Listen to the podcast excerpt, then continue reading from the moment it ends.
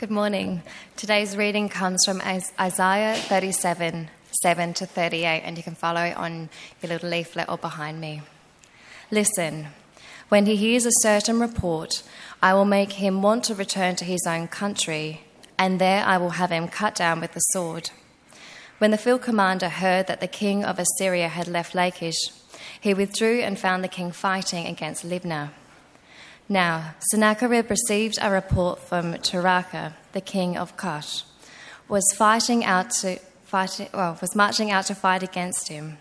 When he heard it, he sent messages to Hezekiah with this word Say to Hezekiah, king of Judah, Do not let the God you depend on deceive you when he says, Jerusalem will not be given into the hands of the king of Assyria.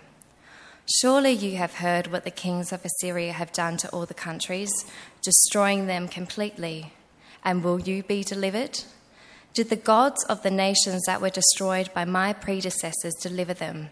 The gods of Gozan, Haran, Rezeph, and the people of Eden who were in Telassar? Where is the king of Hamath or the king of Arpad? Where are the kings of Lair? Sepharvaim, Hena, and Ivvah. Hezekiah received a letter from the messengers and read it. Then he went up to the temple of the Lord and spread it out before the Lord. And Hezekiah prayed to the Lord, Lord Almighty, the God of Israel, enthroned between the cherubim. You alone are God over all the kingdoms of the earth. You have made heaven and earth. Give ear, Lord, and hear. Open your eyes, Lord, and see. Listen to all the words Sennacherib has sent to ridicule the living God. It is true, Lord, that the Assyrian kings have laid waste all these people and their lands. They have thrown their gods into the fire and destroyed them. For they were not gods, but only wood and stone fashioned by human hands. Now, Lord our God, deliver us from his hand so that all the kingdoms of the earth may know that you, Lord, are the only God. Then Isaiah, son of Amos, sent a message to Hezekiah. This is what the Lord, the God of Israel, says Because you have prayed to me concerning Sennacherib, king of Assyria, this is the word of the Lord that has spoken against him. Virgin daughter Zion despises and mocks you Daughter Jerusalem tosses her head as you flee.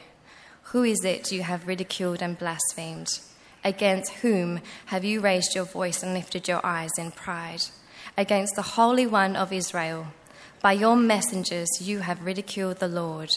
And you have said, With many chariots I have ascended the heights of the mountains, the utmost heights of Lebanon. I have cut down its tallest cedars, the choicest of its junipers. I have reached its remotest heights, the finest of its forests. I have dug wells in foreign lands and drunk the water there. With the soles of my feet, I have dried up all the streams of Egypt. Have you not heard? Long ago I ordained it. In days of old I planned it. Now I have brought it to pass that you have turned fortified cities into piles of stone. Their people, drained of power, are dismayed and put to shame. They are like plants in the field, like tender green shoots, like grass sprouting on the roof, scorched before it grows up. But I know where you go, and when you come and go, and how you rage against me. Because you rage against me, and because your insolence has reached my ears, I will put my hook in your nose and my bit in your mouth and I will make you return by the way you came. This will be a sign for you, Hezekiah. This year you will eat what grows by itself, and the second year what springs from that. But in the third year, sow and reap, plant vineyards and eat their fruit. Once more, a remnant of the kingdom of Judah will take root below and bear fruit above. For out of Jerusalem will come a remnant and out of Mount Zion a band of survivors. The zeal of the Lord Almighty will accomplish this. Therefore, this is what the Lord says concerning the king of Assyria He will not enter this city or shoot an arrow here. He will not come before it with shield or build a siege ramp against it. By the way that he came, he will return, and he will not enter this city, declares the Lord. I will defend this city and save it, for my sake and for the sake of David my servant. Then the angel of the Lord went out and put to death a 180,000 in the Assyrian camp. When the people got up the next morning, there were all the dead bodies. So Sennacherib, king of Assyria, broke camp and withdrew. He returned to Nineveh and stayed there. One day, while he was worshipping in the temple of his god Nisroch, his sons Adramelech and Sharezer killed him with the sword, and they escaped the land of Ararat. And Esarhaddon, his son, succeeded him as king. Thanks, Leah. Good morning, everyone. It's good to be with you. If we haven't met before, my name is Luke. Uh, me and my wife uh, are members at the 1030 congregation, but it's always good to be here at the 9 a.m. Uh, mainly because our kids, kids and naps prohibit us from being with where all the other kids are. Uh, after, after seeing Adam's uh, kids talk, I feel really underprepared for this sermon. You know, I don't, don't have a ladder or a hard hat or high vis. Um, but we get to open up uh, a really kind of fascinating passage in our Isaiah series. I wonder if you'd um, consider yourself a cynical person. Or maybe you need to ask uh, family members or spouses or parents do you have trouble trusting people? especially people when they make promises to you? Are you cynical? Of course, for, for most of us, this probably it depends. It depends on the promise being made, and it depends on the person making the promise. So, is, is the promise being made too good to be true? We're going to fix South Road, and we're going to do it in time and under budget. Too good to be true. It also depends on the person. Is this a reliable person? What's this person's track record of fulfilling his or her word? This is something we do a lot, you know, in terms of when it's uh, political season. Politicians make promises, and then what do we do? Well, we look at their track record. How did they vote? Because their past actions show us what they will be like in the future. Is this person trustworthy? And I think our youth know this as well. Is this person a tr- is, is this a trusted friend who will keep the things that I divulge to them? The secrets that I have or the uh, frustrations that I have. Will this person be trustworthy? The struggle to trust in promises and promise makers is also something that occurs with promises of God. Maybe you've come to one of the recent life series, and for the, maybe the first time or the zillionth time, you've heard of the radical grace that Christ gives. And it's just too good to be true. It's too good of a promise that He would forgive my past sins, all the guilt that I've accrued. How could he take all this away? Do you have trouble trusting that? This is also a struggle that kind of everyday Christians, Christians that have been Christians for a life, lifetime, have as well. Is he trustworthy to fulfill the promises he's made? He's made these promises that his kingdom is coming, that he's going to wipe away every tear, but when I read the news or when I examine my own heart, I don't see that. Is God really going to fulfill his future promises? And so these are the questions that the people of God are asking in the book of Isaiah as they are being confronted, as Leah read to us, this Assyrian empire. I mean, just last week, Cam opened up for us Isaiah 32, and if you, if you uh, weren't here for that, I'd encourage you to listen to last week. Chapter 32 has this wonderful promise of a righteous king, and when he comes, it will transform human society. Will God fulfill the promises that He's made to preserve this people? That this king will come and he will set all things right. Can he be trusted? And the difficulty thing is, as, we, as we've seen here, is that Assyria is knocking on the door. And so, our passage today, and I'm actually going to be preaching from Isaiah 36 and 37 today. So, if you have your, have, if you have your Bible or a Bible app, please open it. I'm going to have it on the screen as well. But our passage today from Isaiah 36 and 37 wants to assure us that God is trustworthy and that He can be trusted to fulfill the promises that He's made. He is faithful to deliver His people from Assyria and for us sitting here in this room today, He is faithful to deliver us from future judgment, sin, and death. He extends the promise of salvation. So, we, because God has been faithful in His past actions, we can trust Him to be faithful to His future promises. Okay, so let's look at our text then this morning. So, the first point uh, in the outline is that in order to grow in the trust of God's promises, we should trust in the word of that promise. So the first half of our passage comes from uh, Isaiah 36. 1 to 37 7, this very big, long narrative. And I'd encourage you when you go home to read it. It's a brilliant narrative. And here we see that King Hezekiah is being threatened by the Assyrian Empire. Verse 1 tells us that they've captured all of these fortified cities every stronghold that the nation of Judah has to ward off its enemies, all of its borders, they've been taken. And he's being threatened to give it in, to give up. Stop trusting in anything outside of Assyria. Submit, surrender. And so, verses 1, 1 to 22, then, Hezekiah is confronted with a question. Where is your true dependence for salvation? See, if we're going to grow in trust of God's promise, we need to be confronted by that question of where is our true dependence? Now, verses 1 to 3 then tell us of these really difficult circumstances. Verse 1 tells us that in the 14th year of Hezekiah's reign, Sennacherib, the king of Assyria, attacked and captured all these fortified cities. Now, so uh, Hezekiah, I think it's the first time we've been introduced to Hezekiah in the book of Isaiah. Hezekiah was the son of King Ahaz. Ahaz, before him, was confronted with a very similar or um, kind of choice.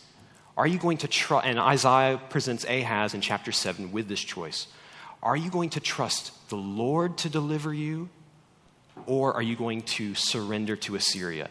And Ahaz actually surrendered to Assyria. He chose not to trust in the promises of God. Now, Sennacherib succeeded his father, Sargon II. Sargon is one of those great baby names. So if you're thinking about what do I need to name my son, Sargon II, even though there might not be a first, it's a good one. Now, Sargon was killed in battle, and it was a really messy transition. And what happens in messy transitions? Well, little rebellions start to pop, you know, pop up. It feels a bit like Star Wars with the rebellions going on here. And during this time, Hezekiah decides he's going to try to throw off the Assyrian domination and to be fully dependent on the Lord. So, verses 1 to 2 of chapter 36, the fortified cities are captured. In verse 3, he's surrounded by a large army. Now, while Sennacherib is taking care of some business elsewhere, he sends a field commander to begin negotiations for this surrender. Who are you going to trust, Hezekiah? The question is will Hezekiah be like his father Ahaz and surrender, or will he continue to trust in the promises that God has given him? And we see the direct challenge in verses 4 to 10 the challenges of what, it, what occurs when we are confronted with trusting the Lord. So the field commander that kind of negotiates this, he's very clever. It's kind of a, feels like a bit of a masterclass in psychological warfare here. And so he seeks to persuade Judah to submit to Assyria. And he does this by trying to persuade Hezekiah to not trust in anything that you're trusting right now. So, verses 4 to 6 for us tells us don't trust in Egypt. Israel, uh, Judah has had the history of trusting in other nations. The field commanders don't trust in Egypt because they're weak. They're like a, a rod that you, that you use to walk and to brace your, your weight on, but it will snap underneath you. Verses 8 to 9, he tells us, don't trust in yourself either. Verses 8 to 9, he you know, talks about to not trust in your own military. Judah is so few that even if Assyria spotted them, a couple thousand horses, Judah wouldn't actually have the military people to to actually ride them. You're too few. You can't stand up against the Assyrian Empire. And probably most crucially for us, the field commander challenges him do not trust the Lord, the Lord that you're depending on. He's, pretty cle- he's actually pretty clever here because he says, Don't trust the Lord because he's actually your enemy. He does not want your good. Look at verse 7 the field commander assumes that Hezekiah's religious reforms of tearing down all these idolatrous altars has actually angered the Lord. The Lord's angry because you've taken down all these altars. And then in verse 10, he says, the field commander says, It's actually at the Lord's bidding that I'm here to destroy you. He has raised me up. Don't trust in the Lord because he's actually your enemy. And so, uh, on, you know, so don't trust in Egypt, don't trust yourself, don't trust the Lord. Actually, trust in Assyria. Okay? The challenge is actually to submit to the external. Assyria can actually give you everything you need, everything you hope for. Uh, one of the, uh, one of the um, kind of things, the, um, the strongest aspects of the, the uh, field commander's promise is in verses 16 to 17 that Assyria can actually give you everything that the Lord promises. You can trust him and his promises. So if you look at verses 16 to 17, what does he promise here? Do not listen to Hezekiah. This is what the king of Assyria says Make peace with me and come out to me. Then each of you will eat fruit from your own vine and fig tree and drink water from your own cistern until I come and take you to a land like you own, like your own, a land of grain and new wine, a land of bread and vineyards. Besides this being just a complete lie because we know what Assyria was like in its military pursuits it's really remarkable because these are aspects of what God Himself has promised to His people. He has promised them peace, He has promised them a uh, prosperous land where they might worship Him. These are all gifts that the Lord has promised to His people, but the field commander is challenging. Don't trust in the Lord. We can give you everything that He wants to give you. So instead, submit to the power of the empire. So, verses 18 to 20, the field commander kind of rehearses all of the gods that the Assyrian king has been able to defeat. All the gods of the nations have been unable to save these other nations. They, the Lord God will be unable to save you as well. Your only option is to submit to his power. Now, this is, uh, I think, the, frequently the way our own faith and our own trust in the Lord's promises is tested. It's tested by those opposed to the Lord and his ways. We are the things that, um, the things that we rely on from the Lord forgiveness, acceptance, adoption, the promises of great hope in the future. Our world tells us actually you can have these things. You're looking for acceptance? Well, great, you can join the local sports team. You're looking for security? It can be found in the right job with, at the right income level. It can be had in the right family with the right spouse and the right number of kids. It can be found in the right cleaning products that our adverts like to tell us. You're looking for ethics, it can be found in anthropology and philosophy. You're looking for forgiveness. Actually, you don't need to be forgiven. You have no guilt. All you need to do is forgive yourself. You can, you can pursue the things of the Lord that you think are given from Him, but you can find them elsewhere. I think this kind of just speaks to the heart of our own world right now, being the promises of God being opposed. Now, for Hezekiah and his, uh, his messengers right now, they, they respond in verses 21 to 22 in mourning. They're surrounded. What are we going to do? How is the Lord going to deliver us from them.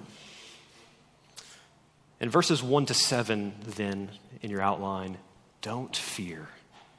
Continue to trust in the promise of the Lord, no matter the external circumstances. So, how do you respond when you're challenged? You humble yourself before the Lord when all the external circumstances are shouting out to give it up, most of us probably respond with efforts from ourselves to make something happen, be people of action. Or on the other side, we might slip into kind of pure despair. How is the Lord? I don't know. He, he, he may not. On the other side, Hezekiah here shows us that if we're going to seek and trust in the Lord, we must seek the Lord's word in humility. And so in 37, verse 1, Hezekiah tears his clothes. He goes to the presence of the Lord to speak to him. And he is in this, that, that idea of tearing his clothes, putting on sackcloth. It's kind of the same thing we do when we go to funerals and we wear black. It's the kind of external, uh, we put on the external of what we feel internally. And so Hezekiah goes to the Lord in pure dependence. He has nothing else to do. He can do nothing else. He is outmanned. He cannot rely on anybody else. It will only be because of the Lord's pure grace that they will be delivered. And then Hezekiah sends his messengers to the, to the prophet Isaiah. He will, he will seek the Lord. He sends his messengers to hear a word from the prophet. Now, in verses 2 to 3, Hezekiah's messengers then go to Isaiah. They report this great disaster all around them, and they ask Isaiah to pray to the Lord. Verse 4 says, Pray for the remnant of Judah that is living. This is kind of harking back to all the promises that God has made in this book. Pray for us that are living. God has made these promises. Pray that the Lord will rebuke this Assyrian empire, this army. And in verse 6, we see that Isaiah's message comes back, and it is very simple, actually. Don't fear these words. Don't fear the blasphemy against me. The Lord promises deliverance. Don't fear because this is what the Lord's going to do in verse 7. He's going to put a spirit in his ear that will take him away and back to his home. And there he will die. And so this kind of first the first half of this narrative kind of shows us the pattern and we'll see the same pattern in chapter 37. Is that when we're confronted with the challenges of who we're depending on, where our trust for salvation is, we repent in the presence of the Lord we seek his assurance in his word. Now, for today, we seek that obviously in the Lord Jesus Christ, who is the presence of God among us, who speaks to us through his word. And so the, the encouragement that Isaiah has is don't fear the circumstances, wait for the Lord. And so then that brings us to uh, ch- chapter 37, verses 8 to 38, which is trust that, the, that God hears the prayer of his king. Okay? Um, so after Isaiah's word of future deliverance, that is, that he's going to, that the Lord will move this Assyrian empire, move this army away from Jerusalem, we read in verse 8 of chapter 37 that he leaves. When the field commander heard that the king of Assyria had left Lachish, he withdrew and found the king fighting against Libnah. So we don't know why he left. Presumably, it was to assist Sennacherib, the king. Now, you can imagine you've just received this word of deliverance, and then all of a sudden the field commander leaves. You're like, God is fulfilling his promises amongst us. You can, you can imagine the, uh, the ecstasy in that. They're leaving. The word of promise is beginning to take place. But then in verses 8 to 13, we see that Hezekiah receives a further challenge. And this is a message from Sennacherib himself, where the king challenges him again to not trust in the Lord. I think you can feel uh, Hezekiah's disappointment here. You can imagine it. It feels like that really kind of really difficult week of work or school. Things are just terrible. Bad clients, threatening your job, bad colleagues, classmates. And it's just been turmoil, turmoil. You've been praying, you've been praying. And then by the end of the week or a couple weeks or month, it begins to, things are lightening. Things are, God seems to be answering your prayers. And then Friday at 4:59 p.m., somebody shoots off an email right before you're about to go have a relaxing weekend. Uh, the email, text message, Instagram message, and it just deflates you. You've been praying and things are looking fine, and then all of a sudden, no, we're dealing with this all again. And so, just as he previously did, Hezekiah goes to the temple again, verses 14 to 15. Hezekiah received the letter from the messengers and read it. Then he went up to the temple of the Lord and he spread it out before the Lord, and Hezekiah prayed. He spreads out the message before God, and he, again, this is a sign of dependence. I can do nothing. I'm here at your mercy, God. And this is, and, and we're being taught here that this is, this is the pattern of the Christian life. When we are faced with these challenges, we go to the Lord first in prayer and in humility. But we're also being taught something very, very important here is that God hears the prayer of his king. So we look at uh, Hezekiah's prayer in verses 16 to 20 here. Lord Almighty, the God of Israel, enthroned between the cherubim, you alone are God over all the kingdoms of the earth. You have made heaven and earth. Hezekiah recognizes who he's praying to. This is not some local God, some kind of uh, infomercial at the end of the night that you're hoping that will deliver you from your onion chopping needs. That's what happens when you go off script. You just kind of say things. no. You alone are God. He recognizes who the Lord is. Verse 17, Hezekiah makes his request that God would listen. Give ear, Lord, and hear. Open your eyes, Lord, and see. Listen to all the words of Sennacherib has, has sent to ridicule the living God. It's ridicule, God. Listen not to, not to anything actually other than the blasphemy against you. As Hezekiah is sitting there being surrounded, he recognizes actually the real battle belongs to the Lord. All these things that are being said are actually ridicules against him. And then verses 18 to 19, Hezekiah recognizes that Assyria has done these things. But the reason they've done these things is because the gods that they have defeated are not like the Lord. They are not real gods. It is true, Lord, that the Assyrian kings have laid waste all these people and their lands. They have thrown their gods into the fire and destroyed them, for they were not gods, but only wood and stone, fashioned by human hands. They're not real gods. They are not like our God. Lord, hear. And then, verse 20, he petitions the Lord to deliver them from his hand. Now, Lord our God, deliver us from his hand, so that all the kingdoms of the earth may know that you, Lord, are the only God. Notice that he does not pray that they'll be delivered because we deserve it. We've been really good people, God. Actually, Isaiah shows us how often that is not the case. No, deliver us so that the kingdoms of the earth might know that you are the Lord. He desires for the glory of God to be known precisely by the kingdoms of the earth. This is, this is the role of the church today, that the, that the fame and renown and glory of Christ would, be would be known.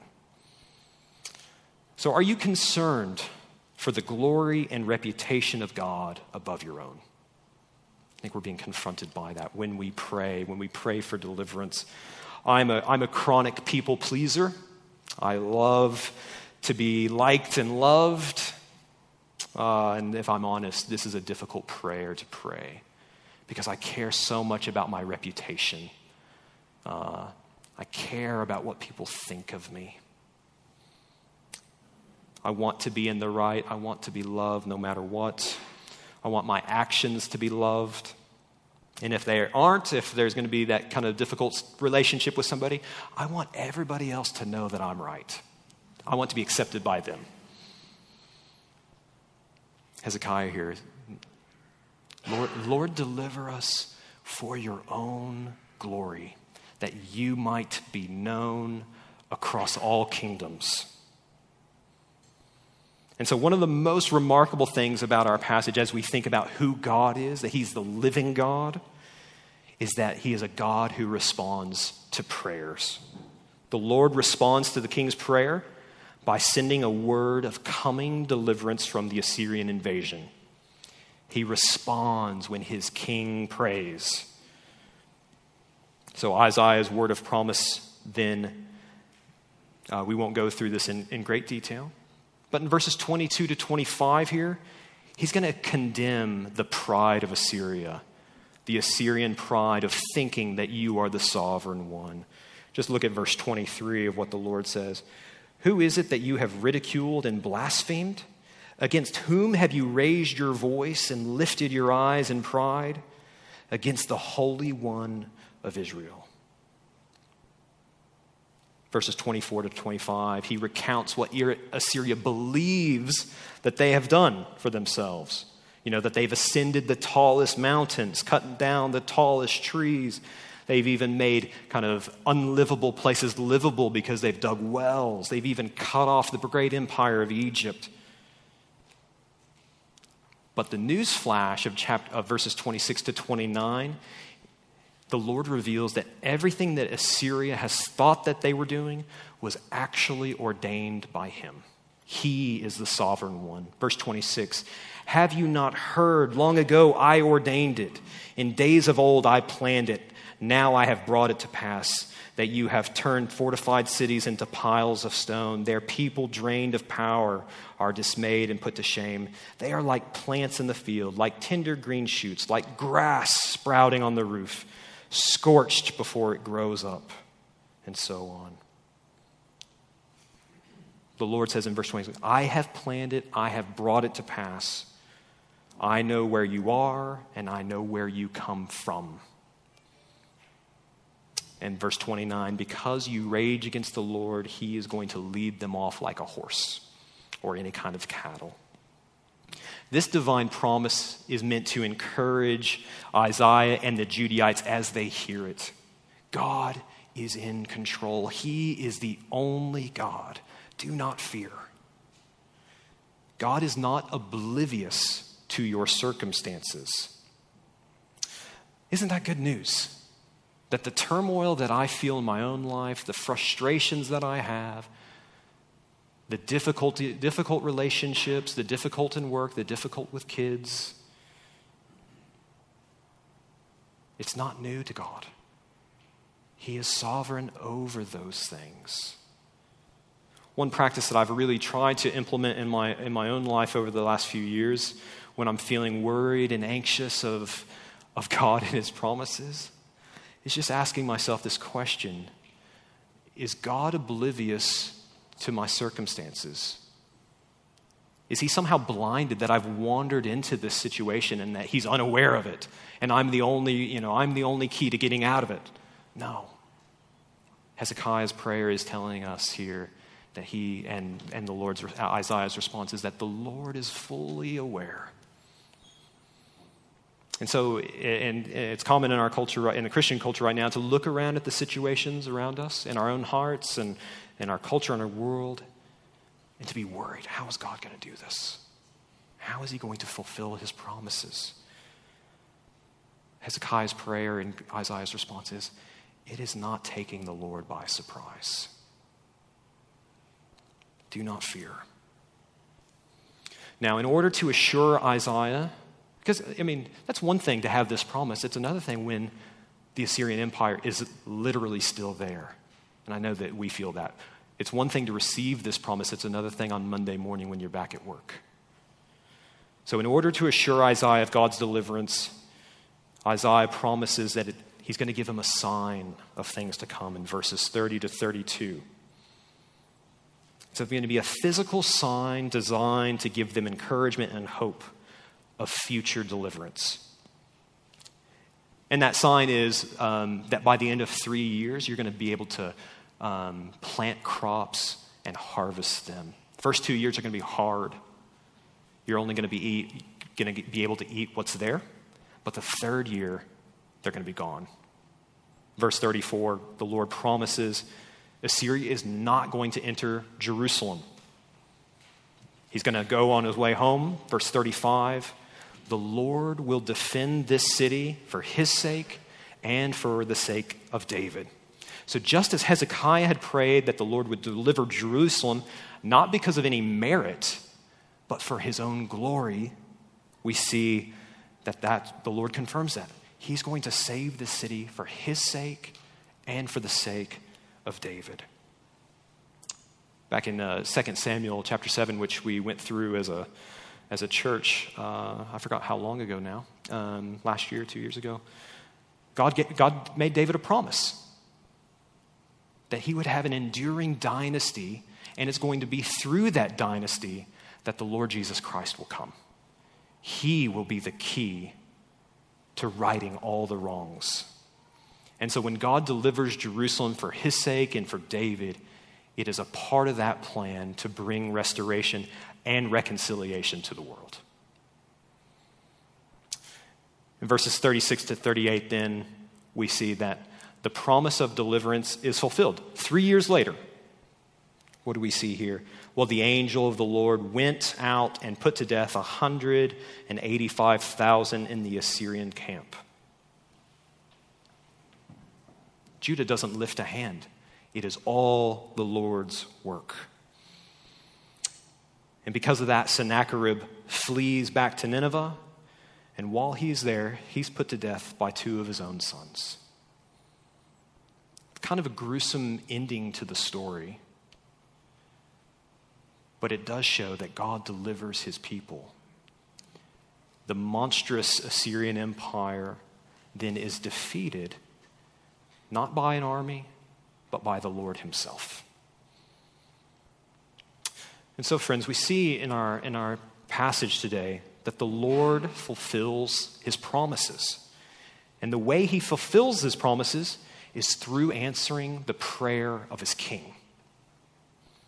Isn't it remarkable that God hears and answers our prayers? He's the Lord of the universe, but yet he does not stand off disinterested from us. He's not disinterested in your perils, in my perils. God loves those who humble themselves before Him because that is our right posture to Him. We are completely dependent upon Him, and He delights in saving a people who are dependent on Him. God has promised deliverance for His people, and the Hezekiah story here demonstrates what the posture of that people must be. This is also exactly the same way that the gospel of Christ works. We humble ourselves before him and his works. We trust in his righteousness, not our own. And so God extends the promises of salvation to all. It is through humility and repentance and trust that this promise is extended and received. But this passage also reveals, and it's not only just entrance into the kingdom, but it's the ongoing life of the Christian. It reveals something so profound is that God answers the prayer of his king. So Hezekiah here, a very humble king, prays for deliverance, not for himself, but for his entire people, the entire people of Judah, the remnant. So, in theological terms, Hezekiah here is interceding on behalf of an undeserving people, deserving God's judgment. Hezekiah prays for God's deliverance on behalf of a whole nation. Uh, next week, we're going to see that Hezekiah is not a perfect king. And so it shows us that we're still looking for that righteous king of Isaiah 32. Hezekiah is not the promised king, but that role of praying on behalf of an entire people, interceding for them, that role is fulfilled in the Lord Jesus Christ. But he doesn't just do that for himself or an entire nation, he does that for an entire world. He does it for all people of all times. And as Hebrews, uh, the writer of the Hebrews says us, tells us in 725, speaking about Jesus, he is able to save completely those who come to God through him because he always lives to intercede for them. Friends, it is good news that the Lord Jesus Christ at this very moment is continuing to intercede for you and for me in the heartache of this world. And so the field commander then asked the Judahites, Who are you trusting? And the same question confronts you and it confronts me. The Lord wants us to know that He is the only one who is completely trustworthy to give you all things, to give you salvation, because He's the only one who can do it. And He has ensured them to us because he has given us himself in Christ. And so, friends, I want you to know you can trust in his promises even when they feel they're far off or when the external situation feels difficult. You can trust his promises because of what God has done in the past. He has given you himself. And if the sovereign Lord of the universe has given you everything, can't we trust him to give us all things? So let's continue to worship together. Let's trust in this King because he is completely trustworthy. Let's pray. Our great God, we, uh, we praise you that you are the sovereign one, you alone. We are not found in difficult situations or under threat by any accident but you are using it for your glorious God. So we ask, God, as we are confronted with the difficulties of trusting in you, God, that we would look back not only to our passage today, but we would look at the cross and your resurrection, knowing because of what you've done in, your, in the past, we can trust you in the future. So, God, as we worship you, may we worship you with full hearts, full of affection of what Christ has done and is doing and will do. Amen.